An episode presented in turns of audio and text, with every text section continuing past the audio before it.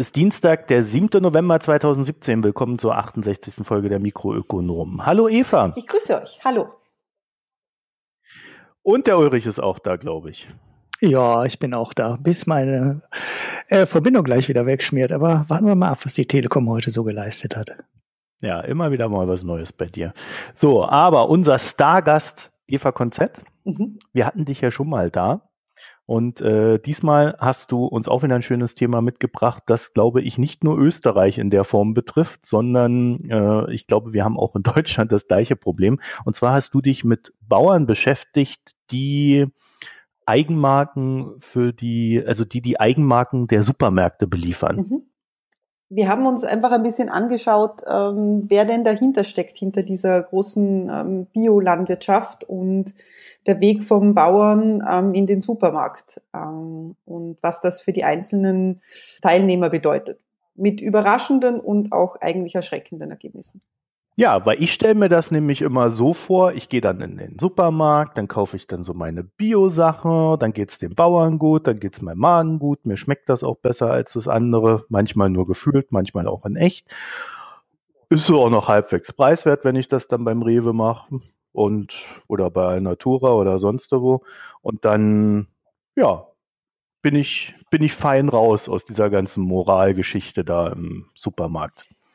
Genau, also das spielt jetzt. Ist das, trifft's das? Also ich, ich, ich erkenne mich jetzt in deinen Worten wieder. Ich glaube äh, schon, dass, ähm, mhm. dass der, der, der Griff zum, zum Bio-Lebensmittel ähm, unter anderem auch eine moralische Komponente hat. Ähm, natürlich möchte man da auch äh, die Böden schonen und man hat was gegen Pestizide und man ist für den Klimaschutz und so weiter. Aber es hat auch ein bisschen etwas, ähm, dass man irgendwie ein bisschen was Gutes tun. Man möchte bewusst einkaufen, sagen wir so. Und man hofft mit seinem Einkauf, dass man unter anderem den Bauern ein ordentliches Auskommen ermöglicht. Hm. Jetzt bin ich natürlich schon ein bisschen weiter und habe immer gesagt, ja, am besten kaufe ich dieses Demeter und gehe nur in die Biomärkte, weil den Supermärkten vertraue ich eh nicht.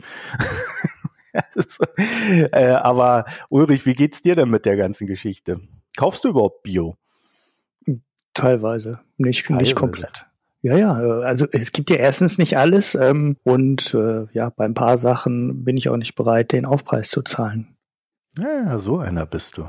Ja, so einer bin ich. Also es hängt auch immer am Produkt. Also manchmal finde ich die Bio-Sachen, die verkauft werden, qualitativ äh, nicht ausreichend. Gibt mhm. auch andersrum, ne? Also ich will jetzt nicht darum reiten. Es gibt äh, Produkte, die komplett in die Gegenrichtung arbeiten, die man quasi nur als Bio kaufen kann. Also zum Beispiel manche Käse. Ähm, die werden sowieso, das ist sowieso immer grundsätzlich Bio, aber da bekommt man halt eine gute Qualität, die man sonst im Supermarkt so nicht bekommt, finde ich jetzt. Sind, ja, okay, also Eva, du. Was sind denn die Produkte, ja? Ulrich, die du, die du nicht findest im Supermarkt? Ich glaube, man muss vielleicht ähm, am Anfang sagen, das, was wir herausgefunden haben, ähm, lässt sich wahrscheinlich auf andere Märkte, also außerhalb Österreichs, umlegen. Aber gerade der deutsche Markt ist ja ein bisschen anders als der österreichische, wenn es um Bio-Lebensmittel geht. Ähm, weil in hm? ich, ja, wenn du im Supermarkt bist, also hier in Deutschland, äh, dann bekommst du manche Obst- und Gemüsesorten halt gar nicht. Ne? Also die bekommst du erstmal gar nicht als Bioware. Ähm, und wenn ich dann in den Bioladen gehe, den ich zum Glück in äh, Fußwegentfernung habe, mhm dann gibt's da auch so zehn Gemüse. Wenn ich auf den großen Markt hier gehe, ähm, wird es auch interessanterweise nicht viel besser. Also da ist dann zwar ein Biobauer, der auch zum großen Teil seine eigenen Produkte verkauft, aber auch da ist die Auswahl, na gut, es ist halt dann auch so ein bisschen, man schränkt sich dann halt auch ein, weil man dann halt auch regional kauft und weil man dann saisonal kauft. Ne? Also wenn du mit dem Anspruch gehst, so ich will jetzt dieses Rezept kochen und ich brauche die Sachen, dann scheiterst du halt bei Bioware oft es einfach nicht bekommst. Und äh, ja, bei, äh, wenn du dann konventionell kaufst, ist die Auswahl natürlich viel größer, weil du halt auch weltweit einkaufst und ne, du musst dich dann halt nicht einschränken. Das mache ich zwar oft, aber halt auch nicht immer. Weil vielleicht, um das irgendwie ähm, hier die, die, die, ohne jetzt den alles zu verraten, aber ähm, was wir halt herausgefunden haben bei unserer Recherche in Österreich war, dass ähm, die Bauern eigentlich sehr, sehr unter Druck stehen. Also ähm, dieses, äh, dieser, dieser, diesen Anspruch des Konsumenten, nämlich dass die Bauern ordentliches Geld für ihre Produkte bekommen, ähm, dem wird die Realität nicht immer gerecht. Äh, und in Österreich liegt das unter anderem daran, dass die äh, Handelslandschaft, die in Österreich sehr, sehr konzentriert ist, nämlich auf drei große Player, äh, sich das Biosortiment, ich sage es jetzt einmal salopp, unter den Nagel gerissen hat und das in den eigenen Regalen vertreibt. Und ähm, wenn man in Österreich Bio kauft, äh, dass man, das macht man das eigentlich im Supermarkt. Also wirklich im Supermarkt um die Ecke, wohingegen in Deutschland, soweit ich jetzt die Situation kenne, man da eher zum Fachhändler geht.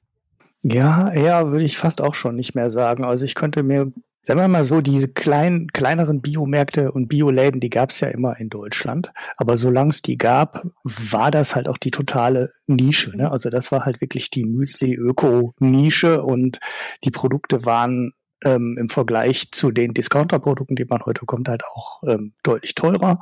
Die Auswahl war teilweise noch, ähm, noch beschränkter. Es wurde überhaupt nicht international eingekauft. Also mein anderer Bioladen, wo ich früher mal eingekauft hatte, als ich den noch nicht in Fußlaufwegsentfernung äh, einen zweiten Bioladen hatte, der hat sogar ganz explizit darauf geachtet. Also der war super streng.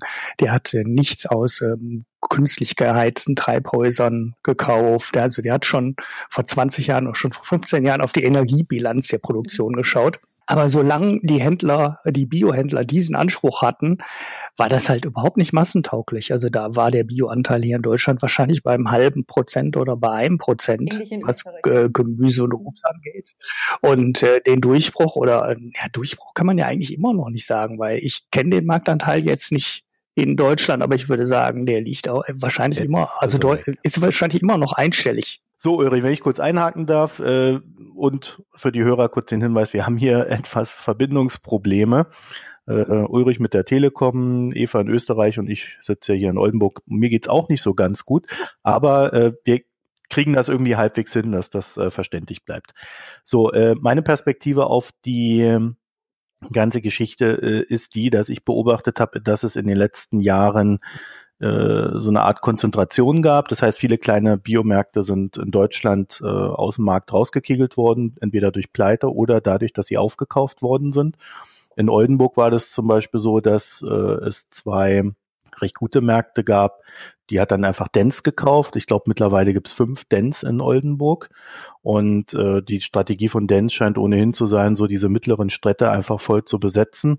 Dann gibt's hier nur noch einen Konkurrenten und einen ähm, ganz kleinen Markt, der sich noch so über Wasser halten kann, weil er die Kisten verkauft.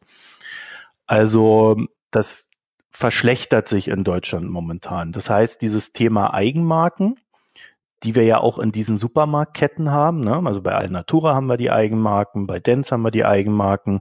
Äh, das wird, glaube ich, immer größer werden, weil die Leute natürlich schon gerne Bio kaufen, weil sie aber natürlich auch nicht allzu viel dafür bezahlen wollen. Und die Biomärkte wie Rewe, der, die ja auch in Österreich sind, Eva, mhm. äh, die sind bei uns natürlich auch fleißig dabei mit ihren Eigenmarken. Ich weiß jetzt gar nicht, wie der Kram da hier heißt, aber äh, die sind fleißig dabei, diese Eigenmarken in den Markt zu drücken mhm. und sind natürlich immer ein bisschen billiger als dann die Konkurrenz. Wenn ich da vielleicht äh, ganz kurz aus Österreich berichten kann, der Unterschied ist, ähm, wenn man sich jetzt äh, eine, eine Kette wie Dens hernimmt, dann ist die ja quasi per se Bio. Also die wirbt ja damit, dass alle ihre ja. Produkte Bio sind. In Österreich ist es so, dass ähm, die Supermarktketten, die drei großen, also das ist Rewe auf der einen Seite mit der österreichischen Tochter Spar und Hofer, also Aldi, ähm, die machen 80 Prozent fast äh, des, des, äh, des, des, Bi des Vertriebs von Bio-Lebensmitteln aus. Das heißt, wir haben kaum äh, Ketten wie Dens äh, und Konsorten und wenn, dann überhaupt nur in den großen Städten wie Wien. Das heißt, der Österreicher, der Bio-Lebensmittel kauft, kauft die tatsächlich beim Supermarkt ums Eck. Die liegen neben der Billigmilch, steht die Bio-Variante. Wow, okay. Das ist ja interessant. Und äh, in deinem Artikel habe ich gelesen, dass ungefähr zehn Prozent des Umsatzes äh, Umsatz mit Biowaren ist. Genau. Ähm, äh, 10% des Warenwerts ähm, sind bio, bio, biologischen Ursprungs. Das ist etwas mehr als eine Milliarde Euro insgesamt und die quasi verteilt sich wirklich auf diese drei großen Supermarktketten. Wir haben noch ein bisschen was, das in Aber es, hm? Ja, es ist, es ist jetzt aber nicht so viel, ne? Also das, ich hätte jetzt gedacht, Österreich, äh, also so aus meiner deutschen Perspektive, das ist doch so ein Land, in dem man noch am ehesten bereit ist, äh, so biologische Lebensmittel, also Bio halt zu kaufen. Mhm. Aber zehn Prozent finde ich jetzt erstaunlich wenig. Ähm, Österreich liegt äh, bei, den, bei den ganzen Statistiken im EU-Schnitt sehr, sehr weit vorne damit. Ähm, das ist jetzt, wenn man sagt, zehn Prozent ist nicht besonders viel, dann muss man leider sehen, dass es in den anderen Ländern noch weniger ist. Mit 10 Prozent liegen wir im europäischen Spitzenfeld. Man muss das auch ein bisschen wow. aus, ausdifferenzieren. Es sind zum Beispiel fast 20, es sind 20 Prozent bei äh, frischen Eiern, also bei einfach Eiern aus, der, mhm. aus dem Eierkarton, knapp gefolgt von Milch und Milchprodukten. Es ist natürlich viel, viel weniger, äh, wenn es um Fleisch geht. Vor allem ja. der Bereich Schweinefleisch, äh, da ist Bio de facto inexistent. Also das Bio-Schweinefleisch, das verkauft wird, verkauft auf, äh, auf, auf dem direkten Vertriebswege über Wochenmärkte, Biokistel mhm. und die wenigen speziellen Fachhändler. Also das findet sich kaum in den Supermärkten, einfach weil die Leute da nicht zugreifen. Wow, okay, das wusste ich in der Wie ist denn die Zahl in Deutschland? Hast du, du hast ja da recherchiert, weißt du die, wie hoch der Anteil des äh, Bio ähm, in deutschen Supermärkten ist? Äh, da erwischst du mich jetzt auf dem falschen Fuß. Ähm, er ist geringer, aber nicht wesentlich. Ah, ja, hätte ja. Okay. Ja, ich hatte ich mache ja alle zwei Jahre Urlaub in Südtirol und da ist mir das auch schon vor Jahren aufgefallen, dass der Anteil der regionalen und vor allem auch der Biowaren da schon früher viel höher war als hier in Deutschland. Also das, und wenn es im Regal steht, dann wird es halt üblicherweise auch gekauft. Also es wundert mich jetzt nicht, dass es in Österreich mehr ist als in äh, Deutschland. Also ich habe hier Zahlen, wenn ich kurz einhaken darf. Ähm, der Bio-Umsatz in Deutschland lag 2016 bei knapp 10 Milliarden Euro. Ähm, das mhm. ist zwar eine Steigerung von knapp 10 Prozent im Vergleich zum Vorjahr, aber wenn man sich jetzt in Erinnerung ruft, dass es in Österreich eine Milliarde ist und wir nur acht Millionen Einwohner haben, die kaufen können, ja. dann ist das schon ein, ein, ein, ein signifikanter Unterschied. Außerdem sind wir ja das viel erfolgreichere Land. Ne? Das so. aber, okay. aber ich habe also, äh, ganz kurz zum, zum, deutschen Markt. Ich habe ja, ja, für den Artikel mit äh, deutschen Experten gesprochen, weil es auch gar nicht so einfach war, in Österreich ähm, Experten aufzutreiben.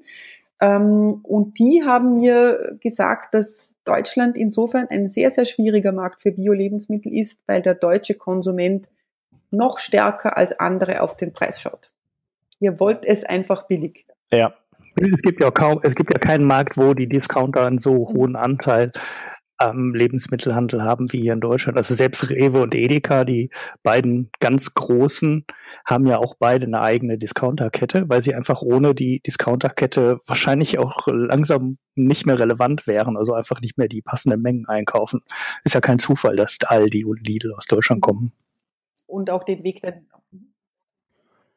also dann äh, lass uns mal äh, in Medias Res gehen bei der ganzen Sache. Also du hast mit Bauern gesprochen, die diesen Ketten zuliefern. Und jetzt kann ich mir vorstellen, wenn ich mit so einem, wenn ich so ein Bauer bin, äh, der mit einem großen Supermarktkette verhandeln muss, äh, dann ist meine Verhandlungsposition nicht gerade die stärkste. Mhm. Also ich muss da vielleicht kurz äh, korrigieren. Ich habe ja den Artikel gemeinsam mit meiner Kollegin gemacht, mit der Ella Scherndl. Mhm. Und mit den Bauern hat äh, sie ihm eigentlich hauptsächlich gesprochen. Es ändert mhm. aber nichts an, an, an der Feststellung, dass es natürlich sehr, sehr schwierig ist als kleiner Bauer gegen eine, eine Supermarktkette. Vor allem, wenn es nur drei, drei Supermarktketten gibt, an die ich eigentlich liefern kann.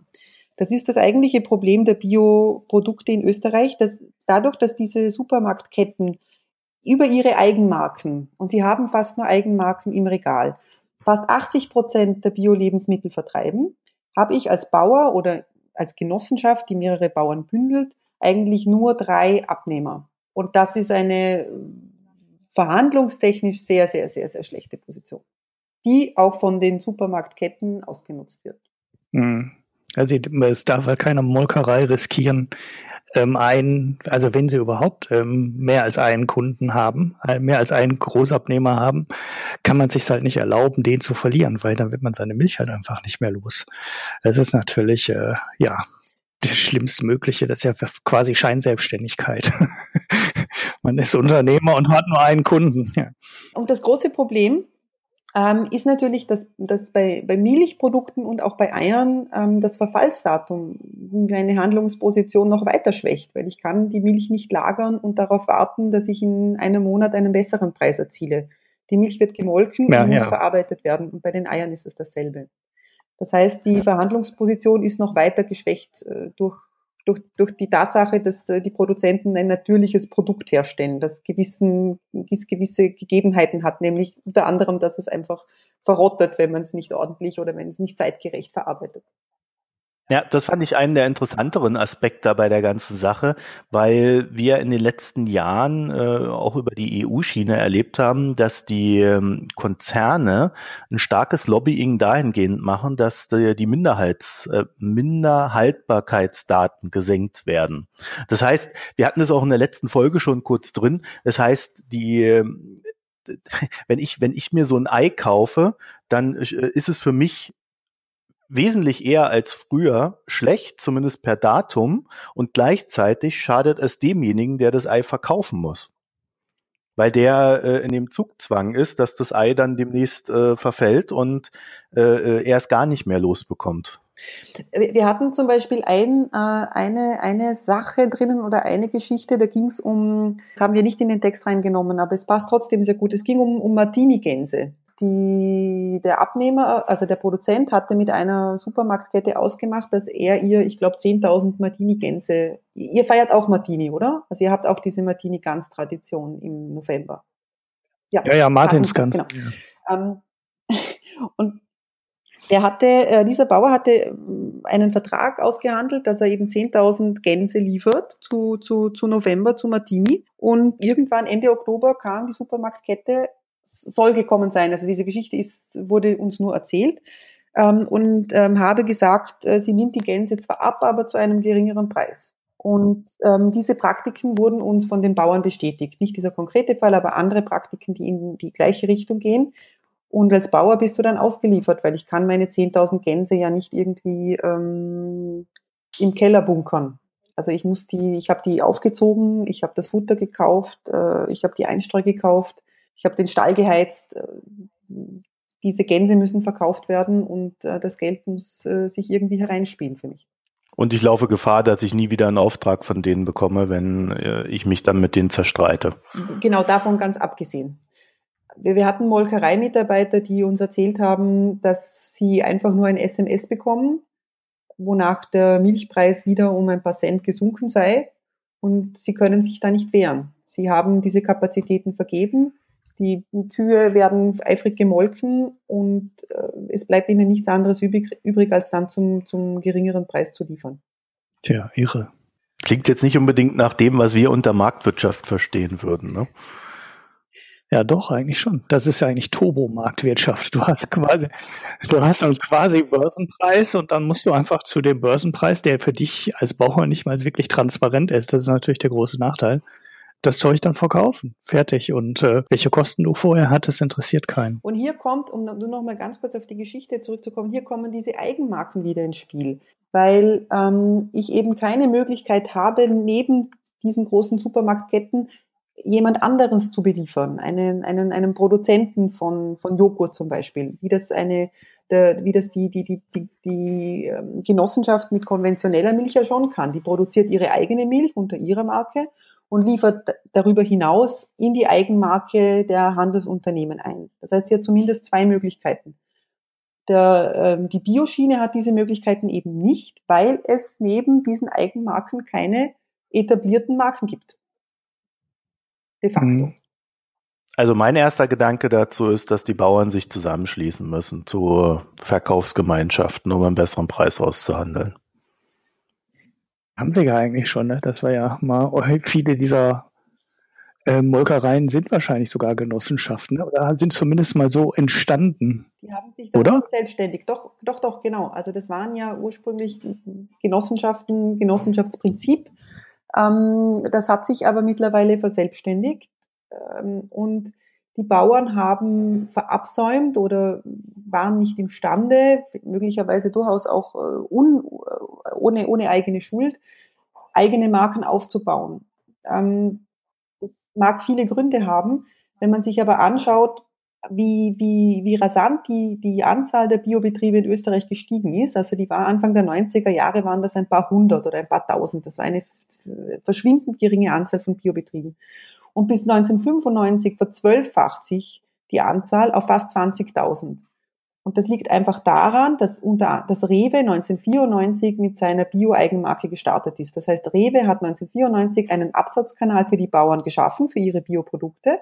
Gleichzeitig hat die Politik Prämien ausbezahlt. Das war damals politisch äh, gewollt, dass auf Bio umgestiegen wird. Ähm, und das hat den ähm, Bauern im ersten Moment einen, einen neuen Absatzmarkt ermöglicht, den sie genutzt haben. Und sie haben aber gleichzeitig vergessen, was es für Konsequenzen hat, nämlich ähm, dass sie dann von diesem Absatzmarkt abhängig sind und sie haben eben verabsäumt, gleichzeitig eigene Marken aufzubauen. Das heißt, diese ganze Bio-Geschichte, die startet von Anfang an, abgesehen jetzt von der kleinen Nische, Ulrich das, das vorhat, die Müsli, Körner und so weiter genannt, das startet, also in dem Moment, wo, wo Bio irgendwie die, die absolute Nische verlässt, ist das sofort ein Geschäft der, äh, der Handelsketten über ihre Eigenmarken interessant, dass das da in Österreich auch so unterschiedlich gelaufen ist. Äh, zum Beispiel in Südtirol, weil in Südtirol hat mich das immer sehr gewundert, dass du, das ist ja eigentlich klein, also Südtirol hat 700.000 Einwohner und du kannst in jeden Supermarkt gehen und du kriegst immer Milch aus äh, äh, Meran, du kriegst Milch aus Bozen, du kriegst Milch aus äh, oder Butter aus Sterzing und überall gibt's da ähm, alles in drei, vier oder fünf Ausprägungen. Das heißt, irgendwie ähm, hat das da geklappt mit der Markenbildung und dem Verkauf. Also vor allem das mit der Markenbindung und dem regionalen Verkauf scheint da sehr gut geklappt zu haben, weil die Produkte sind viel, viel teurer als in Deutschland und das sind nicht teilweise nicht mal Bioprodukte. Und die liegen alle in den Regalen und werden offensichtlich auch gekauft. Und in Österreich hat sich das komplett anders entwickelt und äh, da gibt's nur die Eigenmarken der großen Ketten. Also schon interessant, wie Märkte, die eigentlich relativ ähnlich sind, sich so komplett anders entwickeln können. Und irgendwann ist dann der Punkt erreicht, wo es äh, so ein bisschen kein Zurück mehr gibt, weil die Regale sind jetzt voll mit den Eigenmarken. Die äh, Handelsketten haben natürlich, äh, können bestimmen, was in die Regale hineinkommt. Und äh, so zumindest der Vorwurf der Biobauern oder der Bioproduzenten. Sie lassen jetzt die Bioprodukte, also die Markenbioprodukte, nicht mehr in die Regale hinein. Wir haben das Beispiel einer Genossenschaft, die hätte eine ähm, regionale Biomilchmarke, die in, in dieser Region auch vertrieben wird, allerdings nicht in den Supermärkten, sondern nur im Fachhandel, weil sie einfach in die Supermarktregale nicht mehr reinkommen. Die werden jetzt so der Vorwurf von Seiten der Handelsunternehmen abgeschottet. Weil die haben da ja ihre Eigenmarken drinnen. Die brauchen kein Konkurrenzprodukt. Ist da die Monopolkommission oder ähnlich, ich weiß nicht, wie das in Österreich heißt, ähm, mhm. sind die da an dem Thema dran oder interessiert die das nicht? Ähm, die scheint das nicht zu interessieren. Ich überlege mir jetzt gerade, ob, ähm, ob, ob, ob, ob das tatsächlich in ihre, in ihre Zuständigkeit reinfällt. Weil die. Na, es klingt zumindest nach Marktmissbrauch. Naja, die, unter, die Handelsunternehmen, die ähm, argumentieren natürlich völlig anders. Die sagen, man kann uns nicht vorwerfen, dass wir die innovativeren Produkte haben. Man kann uns nicht vorwerfen, ähm, dass wir gute Produkte im Regal haben, die die Leute gern kaufen. Man kann uns nicht vorwerfen, dass wir ähm, Bio, Bio groß gemacht haben.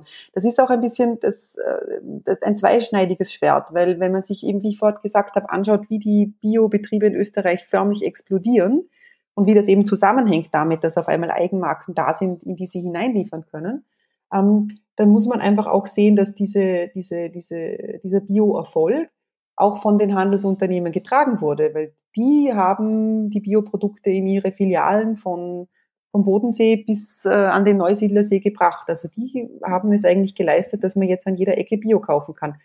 Das hätten ähm, ein, ein Fachhändler oder eine kleine Marke hätten das nie geschafft. Das ist ja vielleicht die Frage, weil am Ende ist es doch so, wenn ich immer auf den Preis drücke, dann geht das so irgendwann zu Lasten der Qualität. Weil man kann halt da nur an dieser Qualität sparen. Also äh, an Menschen kann man nicht mehr sparen, an Tieren kann man nicht mehr sparen. Also irgendwann ist auch mit den Superkühen da mal Schluss. Und äh, dann muss man halt gucken, dass man irgendwie beim Futter spart, dass man bei der Betreuung der Tiere spart. Also quasi genau da spart, was Bio zu Bio macht, zumindest aus Konsumentensicht. Das stimmt auf der einen Seite. Auf der anderen Seite ist bei, bei Bio hier das Problem, dass ähm, die Talfahrt nach unten durch ähm, Gesetze und Richtlinien gestoppt wird, weil Bio, ähm, ein Bioprodukt muss äh, zwei EU-Lebensmittelverordnungen respektieren. Ein Bioprodukt muss gewisse nationale Gesetzgebungen ähm, respektieren. Das heißt, ich kann bei der Qualität nicht, ich kann die Qualität nicht kaputt sparen, weil ich es sonst nicht mehr Bio nennen darf. Das heißt, ich spare vor allem bei, bei oder das, das trifft, betrifft dann am allermeisten eigentlich die Bauern. Und was man ja bei dieser, oder anders gesagt, weil Österreich sich immer sehr gerne geriert als Bio-Vorzeigeland, wo wir 25 Prozent der Biobetriebe haben, die, äh, oder 25 Prozent der, der, der, der Bauern ähm, biologisch arbeiten, ähm, wir eben gute Zahlen aufweisen im Vergleich zu anderen EU-Ländern, wenn es um, um, äh, um die Bio-Umsätze geht, relativ. Was man eben nicht sieht, ist, dass auch ganz viele Bauern Bio wieder aufgeben, nämlich durchschnittlich zwei am Tag. Zwei am Tag. Zwei am Tag. Wie viel fangen denn an? Fünf fangen an und zwei hören auf. Aber äh, was äh, abseits der Jubelmeldungen eben oder was in den Jubelmeldungen ähm, nicht geschrieben wird, ist, ähm, dass die, der Österreich, also die österreichischen Biobetriebe, die die bewegen sich eigentlich seit 1995 rund um die 20.000. Also das heißt, wir, das ist jetzt keine lineare Entwicklung, die 1995 beginnt und äh, bis ins Jahr 2017 dazu geführt hat, dass Bio immer größer und größer und größer wird, sondern das mhm. ist irgendwie so, das hat sich eingependelt auf ungefähr plus minus 20.000 Biobetriebe in Österreich. Das ist immer noch jeder fünfte, das ist ein guter Wert, aber es ähm, es widerspricht ein bisschen diesem Narrativ, äh, dass in Österreich alle Zeichen auf noch mehr Bio und Bio geht immer weiter stehen. Das ist so nicht der Fall. Der Bioanteil wächst, das liegt aber unter anderem daran, ähm, dass die konventionellen Betriebe weniger werden. Also das ist ein mathematisches Phänomen. Man sieht, man sieht an Österreich in der Hinsicht sehr schön, wie sich dieser ganze Biomarkt auch äh, so richtig durchindustrialisiert. Also wie halt äh, Bio ein Teil der industriellen Nahrung wird. Ähm, äh, du hast zwar vorhin gesagt, der Gesetzgeber hält die Schiene, also der, der hält den Pegel so halbwegs oben beim Bio. Es ist aber auch so, also zumindest aus deutscher Sicht, dass wir beim Bio dieses äh, Phänomen haben, äh, dass wir selber hatten höhere Regeln als die, die die EU dann eingeführt hat. Das heißt, unsere Nahrung, zumindest nach EU-Verordnung, ist schon mal schlechter geworden als das, was wir mal hatten in dem Bereich. Wir können da nur noch auf die ähm, Siegel gucken. Ich, ich glaube aber, also zumindest sagen das Experten, ähm, mit denen ich gesprochen habe, dass da, mhm. dass, da, dass da die Wahrnehmung ein bisschen eine falsche ist. Ähm, die EU-Verordnungen, die geben quasi den, den, das, das Mindestmaß vor. Mhm. Und ähm, dann gibt es nationale Gesetze, die strenger sein können. Der Unterschied zwischen EU-Verordnung und ähm, nationalem Gesetz ist aber eigentlich sehr, sehr viel geringer, als der Unterschied zwischen konventioneller Produktion und Produktion, äh, Bioproduktion nach EU-Verordnung. Also man hat ja ein bisschen, mhm. also man, man hört immer wieder so, ähm, Bio ist ja eh nichts mehr und ähm, alles ist Bio geworden und die EU-Bio-Standards, die können eh nicht viel. Die Experten, mit denen ich gesprochen habe, die widersprechen hier sehr deutlich und sagen, die, also die Bio-Verordnung ist immer, immer noch viel, viel besser als jede mhm. konventionelle Produktion. Okay. Das ist ein interessanter Aspekt, den ich, äh, der jetzt im Artikel auch ein bisschen zu kurz kam, leider. Ähm, da geht es nämlich um diese ganze Frage regional oder bio. Weil viele Leute ja auch das Gefühl haben, regional sei das neue Bio und die äh, Leute kaufen sehr gern regional, weil man möchte die Wertschöpfung äh, im Umkreis behalten und man möchte die Bauern unterstützen. Aber man darf eben nicht vergessen, dass der regional produziert oder der, der regionale Bauer oder Bauer um die Ecke, ähm, wenn er konventionell produziert, eben diese ganzen Kriterien und, und, und Gesetze nicht einhalten muss, die der Biobauer einhalten muss, selbst wenn dieser Biobauer 1000 Kilometer entfernt ist. Genau. Das wäre, das ist so regional auch immer so mein eigener, äh, mein mein erster Gedanke, weil ich auch das Gefühl habe, dass da sehr viel durcheinander gewürfelt wird. Also gerade so in Hinsicht auf regional heißt erstmal nicht Bio. Also man muss schon regional und Bio sein, damit es dann den gewünschten Effekt hat. Ähm, Gibt es denn also ich meine, du hast ja wahrscheinlich nicht nur einseitig recherchiert im Sinne von, wo sind die Probleme, sondern du hast dich sicherlich auch darum bemüht, äh, rauszufinden, ob es irgendwo auch Lösungsansätze gibt für die Geschichte, oder? Hm, die, die, die Lösungsansätze sind in, insofern unbefriedigend, weil man eigentlich nicht viel mehr tun kann, als an den Konsumenten zu appellieren. Die Macht liegt schlussendlich beim Konsumenten. Ähm, es geht darum, wo er zu welchen Produkten greift. Man kann jetzt natürlich sagen, es wäre schön, wenn wir mehr Wochenmärkte hätten. Es wäre schön, wenn wir bessere Vertriebsstrukturen für die Bauern hätten, dass sie ihre ähm, Produkte selber anbieten können oder selber verkaufen können. Ähm, letztendlich hängt das aber immer davon ab, ob äh, dann irgendjemand da zugreift oder nicht. Ja. Das heißt also, die, die, man kann nicht sagen, also es gibt nicht irgendwie Ansätze, äh, die Handelsketten dazu zu bewegen, bessere Preise zu zahlen, weil die Handelsketten könnten ja auch sagen, okay, wir machen halt einfach die Eigenmarken teurer und äh, das Geld geben wir halt an die Bauern weiter. Ähm, lustigerweise, wenn man, wenn man die Handelsketten äh, fragt, dann glauben sie das ja auch zu tun. Ähm, Bauern sehen, okay. die, die Bauern sehen das ein bisschen anders oder viele Bauern sehen das ein bisschen anders. Wir haben auch mit Gemüsebauern gesprochen, die die sprechen von ihrer, die sprechen ein bisschen, sprechen positiver über die ganze Geschichte. Also es scheint ähm, eine, eine Sache von Produzenten zu sein, die in dieser, in, diesem, in dieser Tierschiene sind, also Milchproduktion, Fleischproduktion. Es ist unter anderem so, oder auf der anderen Seite muss man sagen, so, dass die, die Handelsketten ihre, ihre Marktmacht, die sie haben, auch durchaus manchmal äh, positiv einsetzen das hatten wir im Artikel drinnen mit dieser Branchenlösung für die Gockelküken. Ähm, in Österreich ist es so, dass wenn man, äh, wenn man Bio-Eier verkauft, dann muss man dafür Sorge tragen, dass auch diese Brüder der Legehennen ähm, zumindest neun Wochen gelebt haben. Also die werden jetzt nicht mehr sofort äh, nach Schlüpfen getötet, sondern die müssen neun Wochen aufgezogen werden und werden mittlerweile als so kleine Suppenhühner meistens verkauft, so das Suppenhuhn für den Ein-Personen-Haushalt. Ja, das freut die Hühner sicherlich. Bei uns heißt das Bruderhahn-Initiative, glaube ich. Da ja, zahlst ja, genau. du den unglaublichen Preis von vier Cent pro Ei mehr und schon können die Viecher leben. Ja, das ist in Österreich ähnlich, ja. Das, ist, das ist der Hammer, ne? Und nicht mal das, dazu kriegst du den Konsumenten irgendwie in größerem Ausmaße bewegt, das zu bezahlen man muss aber sagen, dass eben so eine Initiative, ich meine, jetzt kann man darüber mhm. streiten, mhm. ob es äh, dem Gockel was bringt, wenn er neun, neun, Wochen leben darf, aber da sind wir jetzt in einer Tierwohldebatte. Ähm, ja. Grundsätzlich ist so eine, eine Lösung nur möglich oder war diese Lösung nur möglich, weil sich diese drei Ketten zusammengetan haben und gesagt haben, ähm, wir setzen das durch. Wir nutzen jetzt unsere Marktmacht auch gegenüber den Produzenten und ähm, bringen die auf Schiene, indem wir ihnen ähm, Prämien zahlen, wenn sie ihre Gockel ein bisschen länger leben lassen. Wenn man jetzt mit Leuten spricht aus der Branche oder aus der, aus, aus der, aus der Lebensmittelbranche insgesamt, dann sagen die alle, das wäre ohne, das wäre auf anderem Wege kaum möglich gewesen und vor allem nicht so schnell.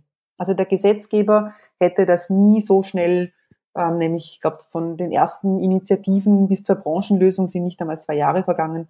Ähm, der Gesetzgeber hätte das nie so schnell umsetzen können. Da hätte es Übergangsfristen gegeben, zehn Jahre, das hätte man äh, irgendwann in der Hälfte hätte vielleicht die Regierung gewechselt, dann hätte man darauf, darauf vergessen oder vergessen wollen, etc. Also was ich sagen will, ist die, die, die, diese Konzentration in den Händen der Handelsunternehmen hat viele Nachteile für die Bauern. Auf der anderen Seite sind sie aber dadurch auch in der Lage, relativ schnell Sachen ähm, auf Schiene zu bringen. Ja, ich habe mich gerade gefragt. dass sie das immer tun. Ja, ja ich habe mich gerade gefragt, ob sie jetzt irgendwie davon in besonderem Ausmaß profitieren, dass die Suppenhühner so billig sind, weil es ein Überangebot an Suppenhühnern gibt.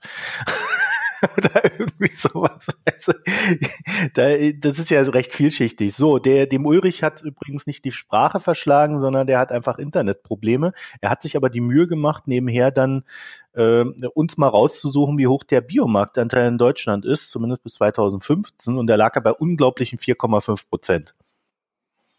Nein, wir sind doppelt so gut. Ja, aber Österreich ist, Österreich ist führend in sehr vielerlei Hinsicht. Grüße an Herrn Kurz an dieser Stelle. Wir sind zweistellig. wir freuen uns. nee, also ähm, interessanterweise, äh, ich habe ja immer so den Eindruck, in Deutschland ist das ein, ein sehr urbanes Phänomen äh, die, äh, die Biomärkte oder der Biohandel. Äh, immer wenn ich so in die Provinz fahre, äh, sagen die, ja, der nächste Biomarkt ist mir zu weit weg, was soll ich da hinfahren? Also vielleicht ist darin dann auch die Lösung zu finden. Und wir haben in Deutschland auch sehr viele Hofläden, äh, zu denen die Leute dann gehen, wenn sie dann auf dem Land leben. Und ich kenne auch so ein paar Hofläden, die haben explizit kein Biosiegel, weil das kostet irgendwie 50.000 Euro, haben sie mir erzählt, im Jahr. Und die 50.000 mhm. Euro sparen sie sich, machen es anständig und verkaufen dann halt trotzdem die gute Ware, aber zum wesentlich niedrigeren Preis, als sie es sonst müssten. Mhm. Wie ist denn das bei euch mit den Hofläden? Ist das vielleicht eine Lösung für die armen Bauern? Ähm, eben, das ist, was ich vorher schon angemerkt habe über diese, die, über den direkten Vertrieb. Es gibt da, die, hm. die Datenlage ist äh, sehr schwach diesbezüglich. Wir haben bei mehreren Stellen versucht, das besser aufzuschlüsseln. Das ging nicht. Ähm, was wir wissen, da ist, dass circa 19 Prozent des Umsatzes, äh, des Warenwertes, Entschuldigung, ähm, Bio-Lebensmittel verkauft wird über Direktvertrieb und Fachhandel. Wir wissen nicht, wie viel davon tatsächlich Direktvertrieb ist. Will heißen Wochenmarkt, äh, Abrufverkauf oder Biokistel. Die gibt's ja bestimmt äh, in, in, in, in Deutschland auch in den größeren Städten, dass man einfach mit Biogemüse versorgt wird, das äh, in einer Holzkiste mhm. nach Hause gebracht wird. Es wäre natürlich eine Lösung. Ich bin mir aber nicht sicher, ob ob, ob, ob da tatsächlich die Masse an Konsumenten erreicht werden kann, die dann den Biobauern insgesamt ein, ein, Überleben sichert. Das mag für, für einzelne Bauern eine gute Lösung sein. Ich habe mit einem Bauern gesprochen aus Vorarlberg, also das ist da ganz im Westen Österreichs bei am Bodensee, der gesagt hat, er verkauft seit Jahren überhaupt nur noch über Direktvertrieb. Der kann sich das aber leisten, weil Vorarlberg hat ein sehr hohes ein sehr hohes Wohlstandsniveau. Ähm, die Leute sind dort sehr darauf, äh, zumindest oberflächlich sehr darauf erpicht, äh, bewusst zu sein in vielen Dingen, auch bewusst einzukaufen. Und der äh, kommt damit sehr gut durch. Ich weiß nicht, ob das in, in, in ein, ein Salzburger Bauer genauso machen könnte oder mhm. ein, ein, ein Bauer hier im Umfeld Wiens. Der vielleicht noch eher, weil da die urbane Schicht dann rauspilgern würde. Aber mhm. irgendwo ja in der Steiermark weiß ich nicht, ob der Bauer dann nur über den Direktvertrieb tatsächlich genügend Kunden erreichen könnte. Glaube ich nicht. So, Ulrich, du bist wieder da. Hast, ja. du, hast du noch was anzumerken? Äh, nicht so wahnsinnig viel. Ich habe ja jetzt dummerweise die Eva auch 20 Minuten oder so nicht mehr gehört. Von daher ähm, will ich jetzt Themen nicht nochmal wieder aufmachen, die vielleicht schon abgehandelt wurden.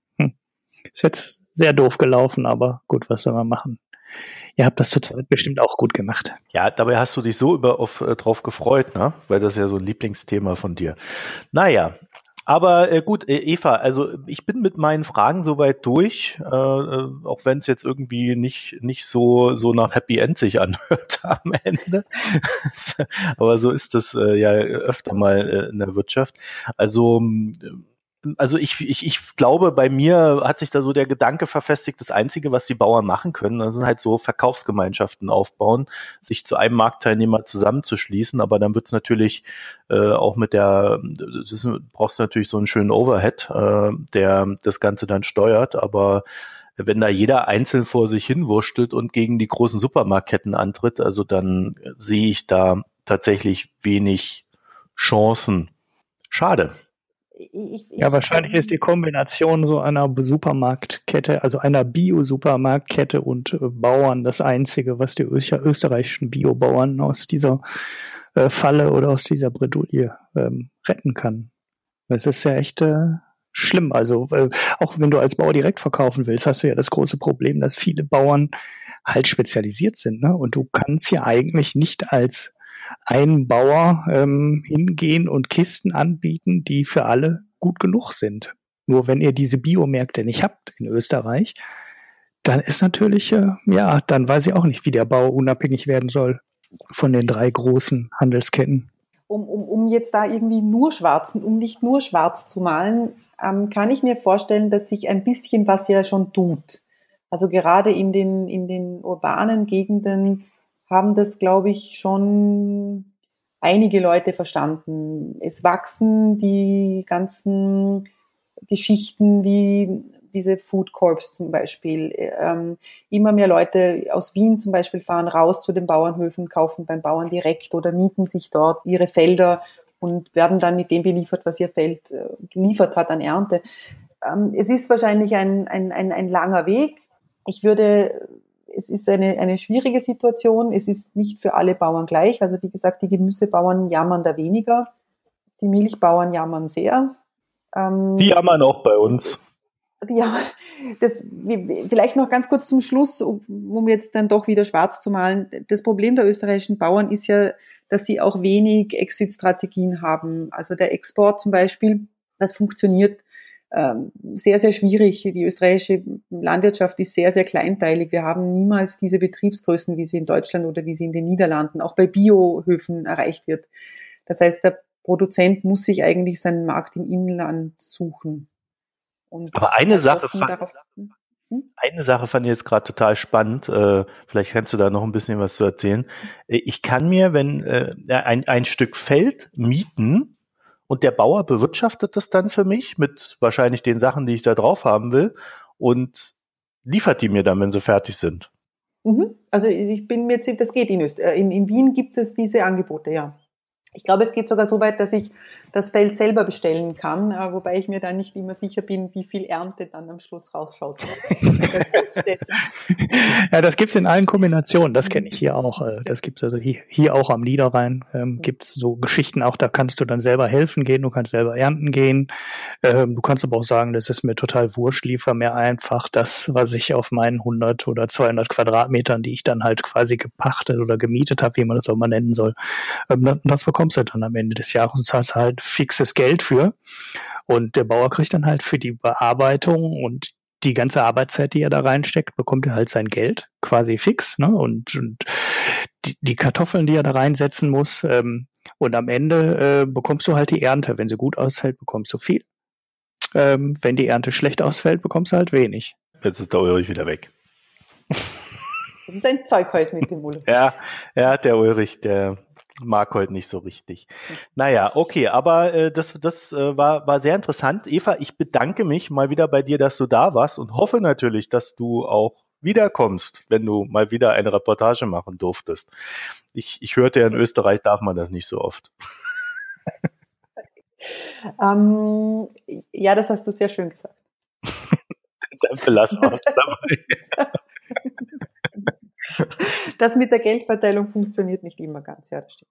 Ja, okay, Eva, dann wie gesagt, vielen Dank und äh, ich hoffe, bis bald. Ja, ich habe mich sehr gefreut.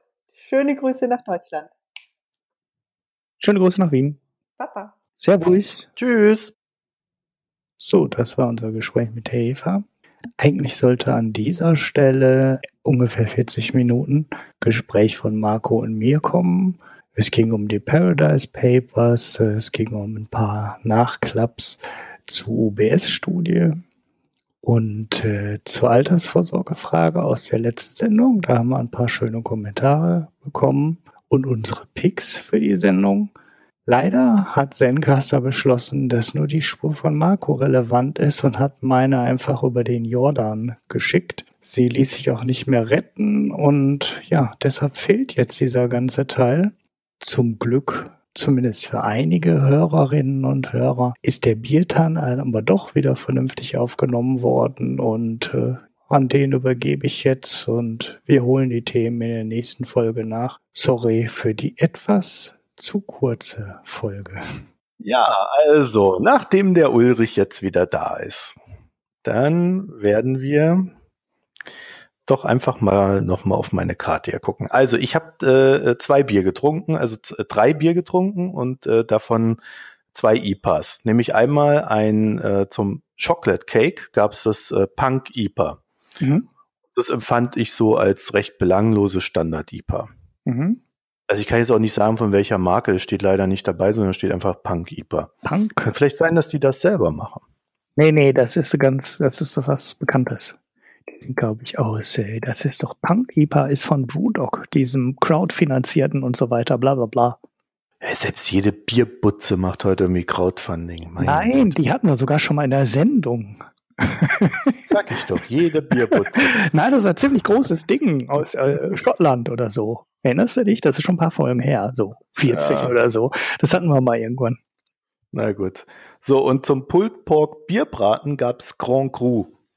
Mhm. Und das ist ein Sauerbier. Oh, belgisch? Das hat Oder auch ein so Kraft? eklig geschmeckt. ja, okay. Also ich, ich bin absolut kein Fan von sauren Dingen. Also mich schüttelt's da immer körperlich, aber ich habe es tapfer fertig getrunken. Uah, schüttelst du beim Gedanken daran.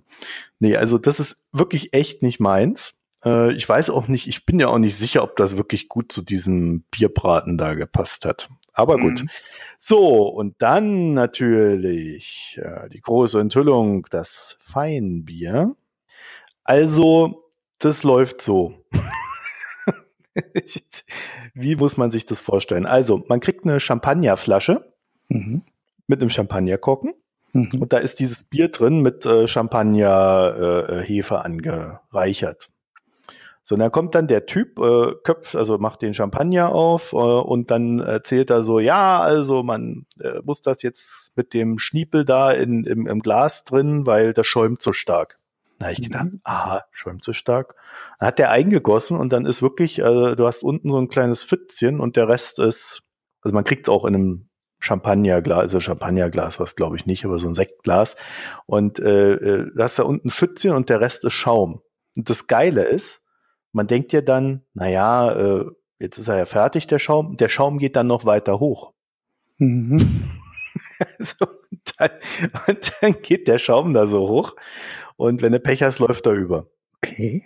Naja, und dann wartest du halt so gefühlt 20 Minuten, äh, ich glaube real sind es 10 Minuten und kannst halt dieses Bier nicht trinken, weil erstmal der Schaum da runter muss. Mhm. Also man wartet dann und dann äh, darf man endlich kosten und dann stellt man fest, also ähm, es ist wirklich sehr, sehr prickelig und ja, ich weiß gar nicht, wie ich es beschreiben soll. Ähm, recht fruchtig und dann schon fast süffig. Aha. Also es ist eigentlich ein sehr gutes Bier. Mir hat das auch ganz gut geschmeckt. Aber dieses Ritual, ja, äh, da mit der Flasche, das hat mich echt genervt. Und vor allen Dingen ist es schweineteuer. Ja gut, davon war fast auszugehen, ja. Da, da, kann man nicht viel von trinken. Okay. Hm. Also es war ein also, helles Bier, nehme ich an, ne? An, an, an die beiden Hörer, also an die Hörerin und den vermutlichen Hörer. Ja. Vielen Dank dafür. Das war wirklich ein Erlebnis, dieses Bier. Ähm, ich hab's auch gern getrunken, nur äh, die, die, dieses Warten macht ihn echt so ein bisschen fertig. Und dann hat's, glaube ich, 8,7 Prozent, wenn ich das jetzt richtig im Kopf habe. Also hat auch ordentlich Umdrehungen. Okay. Es gibt von Braufaktum gibt's auch so ein Bier, so ein Cham eine Champagnerflasche.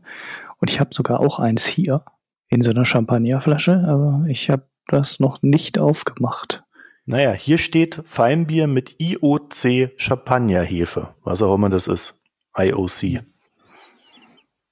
Original? Nein, keine Ahnung. Weiß ich auch nicht.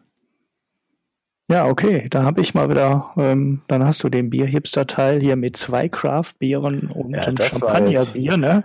Ja. Den hast du ja jetzt hier übererfüllt. Das war jetzt extra für den Alex, der sich ja immer so freut, wenn wir exklusive Biersorten hier besprechen. Und uns, er hat uns bisher noch nicht ein Liché geschickt, der Alex. Ja. Gut, das gibt's ja aber auch überall, aber der hat bestimmt irgendwelche lokalen Spezialitäten da und äh, der. Die kennt er noch nicht mal. Ja, die kennt er nicht mal. Ja, der ja, hat ja. mir auch schon mal eine sehr gute Appleboy-Manufaktur ähm, verraten. Aber äh, ja, die bekomme ich hier halt auch nicht. Der hat nicht mal eine Kostprobe geschickt. Der hat nur gesagt, geh dort hinter die Straße runter, da gibt's was Gutes. Der hat, auch den, der hat auch den gleichen Vornamen wie du und so weiter. Weißt du, so Sachen sagt mir der, aber ich kriege das halt trotzdem nicht.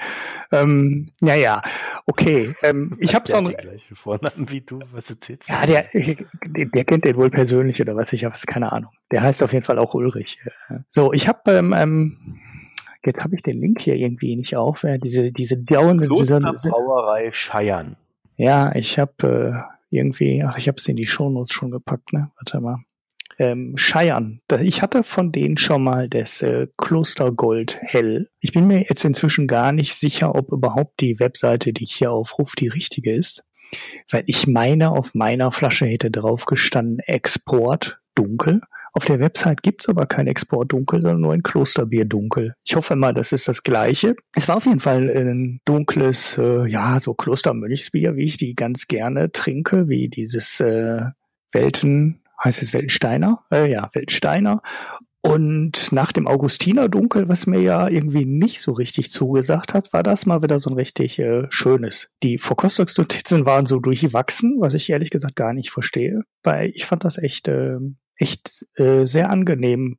Hat auch nur 5,5 Prozent, also noch im normalen Bereich, ist nicht so ein, so ein super starkes Bock- oder Doppelbock. Äh, Bier fand ich ähm, sehr rund und so ein richtig schönes dunkles Bier, was man einfach so wegschlabbern kann, um mal wieder die Schlabbeseppel-Anspielung zu machen. Nur diesmal in der dunklen Form.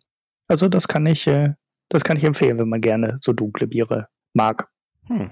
Und im Gegensatz zu den Kostungsnotizen bei Biertest Online oder irgendwo, wo man immer landet, wenn man nach einem Bier googelt, man landet ja irgendwie fast nie bei der Brauerei, fand ich das äh, deutlich besser als die Kritiken, weil, also einer beschrieb dann so, ja, dunkel, malzig, leicht rauchig, tolles, tolles Bier, ähm, lässt sich gut wegtrinken. Das war so die Kritik, die dann passte, aber irgendwie hat er nur, weiß ich, 56 von 100 Punkten vergeben. Und ich gedacht, ey, bei der Kritik würde ich aber nicht 56 geben, sondern irgendwie direkt 85, weil das ist doch genau das, was ich vom Bier haben will. Aber naja, gut. Und manche schrieben halt, das ist langweilig und schrieben was von wässrig und so. Das konnte ich jetzt irgendwie gar nicht nachvollziehen. Ja. Ja. Also ich habe hier gerade so nebenher äh, einen Shop entdeckt, in äh, dem das Feinbier ähm, im Sale ist für 16,25 Euro. Das sind dann 07, ne? Ja, so eine ja. große Flasche, ja. Ne? Ja. Ja gut, sowas ähnliches habe ich ja auch für meine erste Flaschengärungsbier hier vom Brauprojekt 77, 777 aus Förde bezahlt. Da kostete, glaube ich, die Flasche, das ist auch eine 07er mit einem Korken drauf, das kostete, glaube ich, auch 15 Euro oder so, die Flasche damals.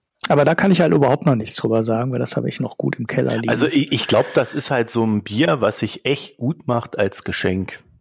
Weil das, mhm. das, das, macht halt echt was her. Na, so vom ja, das ist bei meinem auch. Das kam auch in so einer Holzkiste. Das ist direkt in so einer Holzgeschenkkiste und wurde dann völlig überraschend auch irgendwie, glaube ich, in der Woche vor Weihnachten verkauft, so als totales letztes Notgeschenk. Wenn einem gar nichts einfällt, dann schenkt man halt seinem Vater nur so eine Flasche äh, 15 Euro Bierwein. Also ich glaube, das hieß beim Brauprojekt 777 hieß das Bierwein oder Weinbier. Mhm.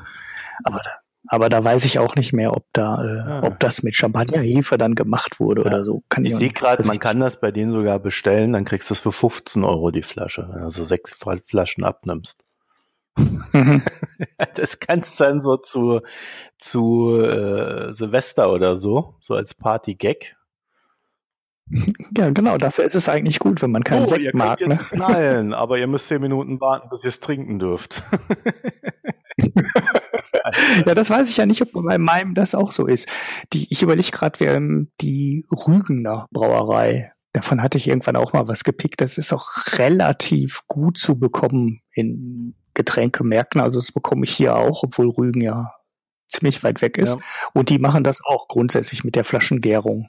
Da kostet die große Flasche, die hat glaube ich auch dann 0,7 oder 0,75, irgendwie sowas um den Dreh, die kostet auch 7, 8 Euro. Also ja schon, äh, relativ, schon relativ teuer, aber das ist auch grundsätzlich mit Flaschengärung. Da hatte ich irgendwann mal auch eins von gepickt und das ist, das prickelt sofort anders durch die Flaschengärung, weil es halt immer noch mal in der Flasche noch mal ein bisschen Hefe mit drin ist und das in der Flasche noch mal gärt. Okay.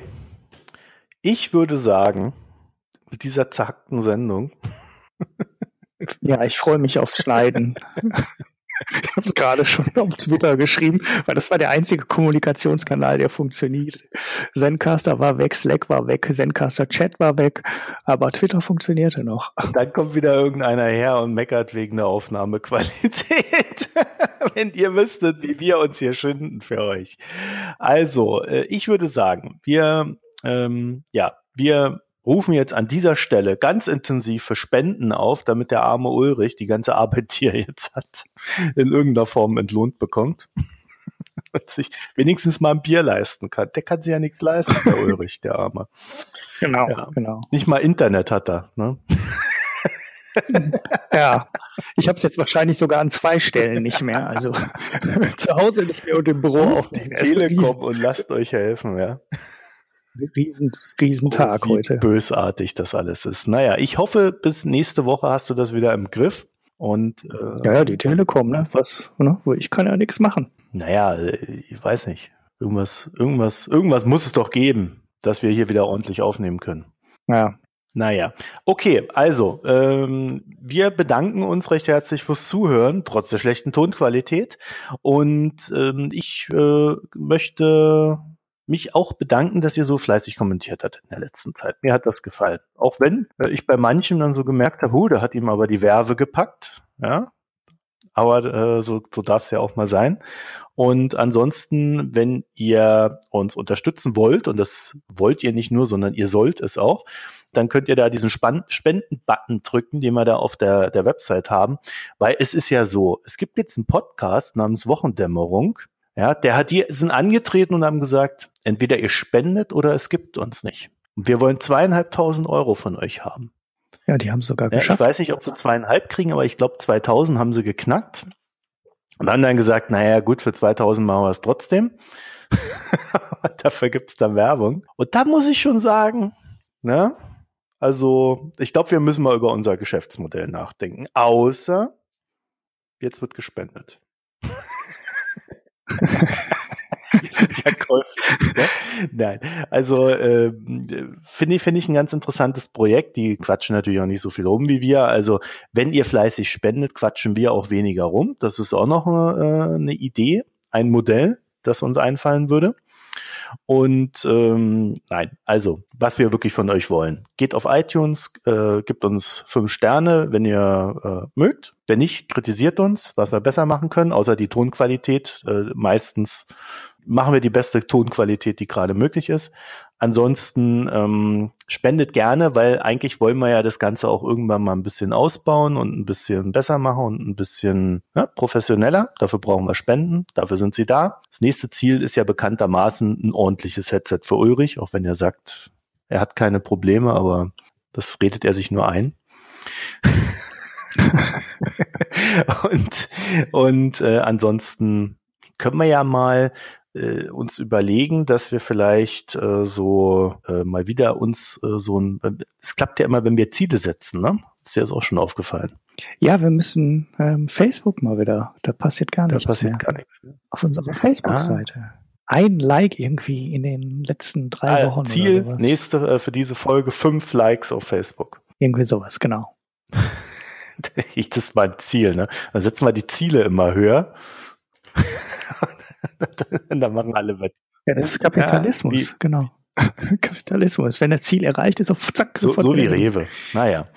Okay, also, mhm. äh, jetzt haben wir wieder, wieder viel zu viel gequatscht am Ende. Das ist, es ist ein Kraus. Also, ich wünsche euch einen schönen Abend, schönen Tag, schöne Zeit. Auf Wiederhören. Vielen Dank fürs Zuhören. Ciao.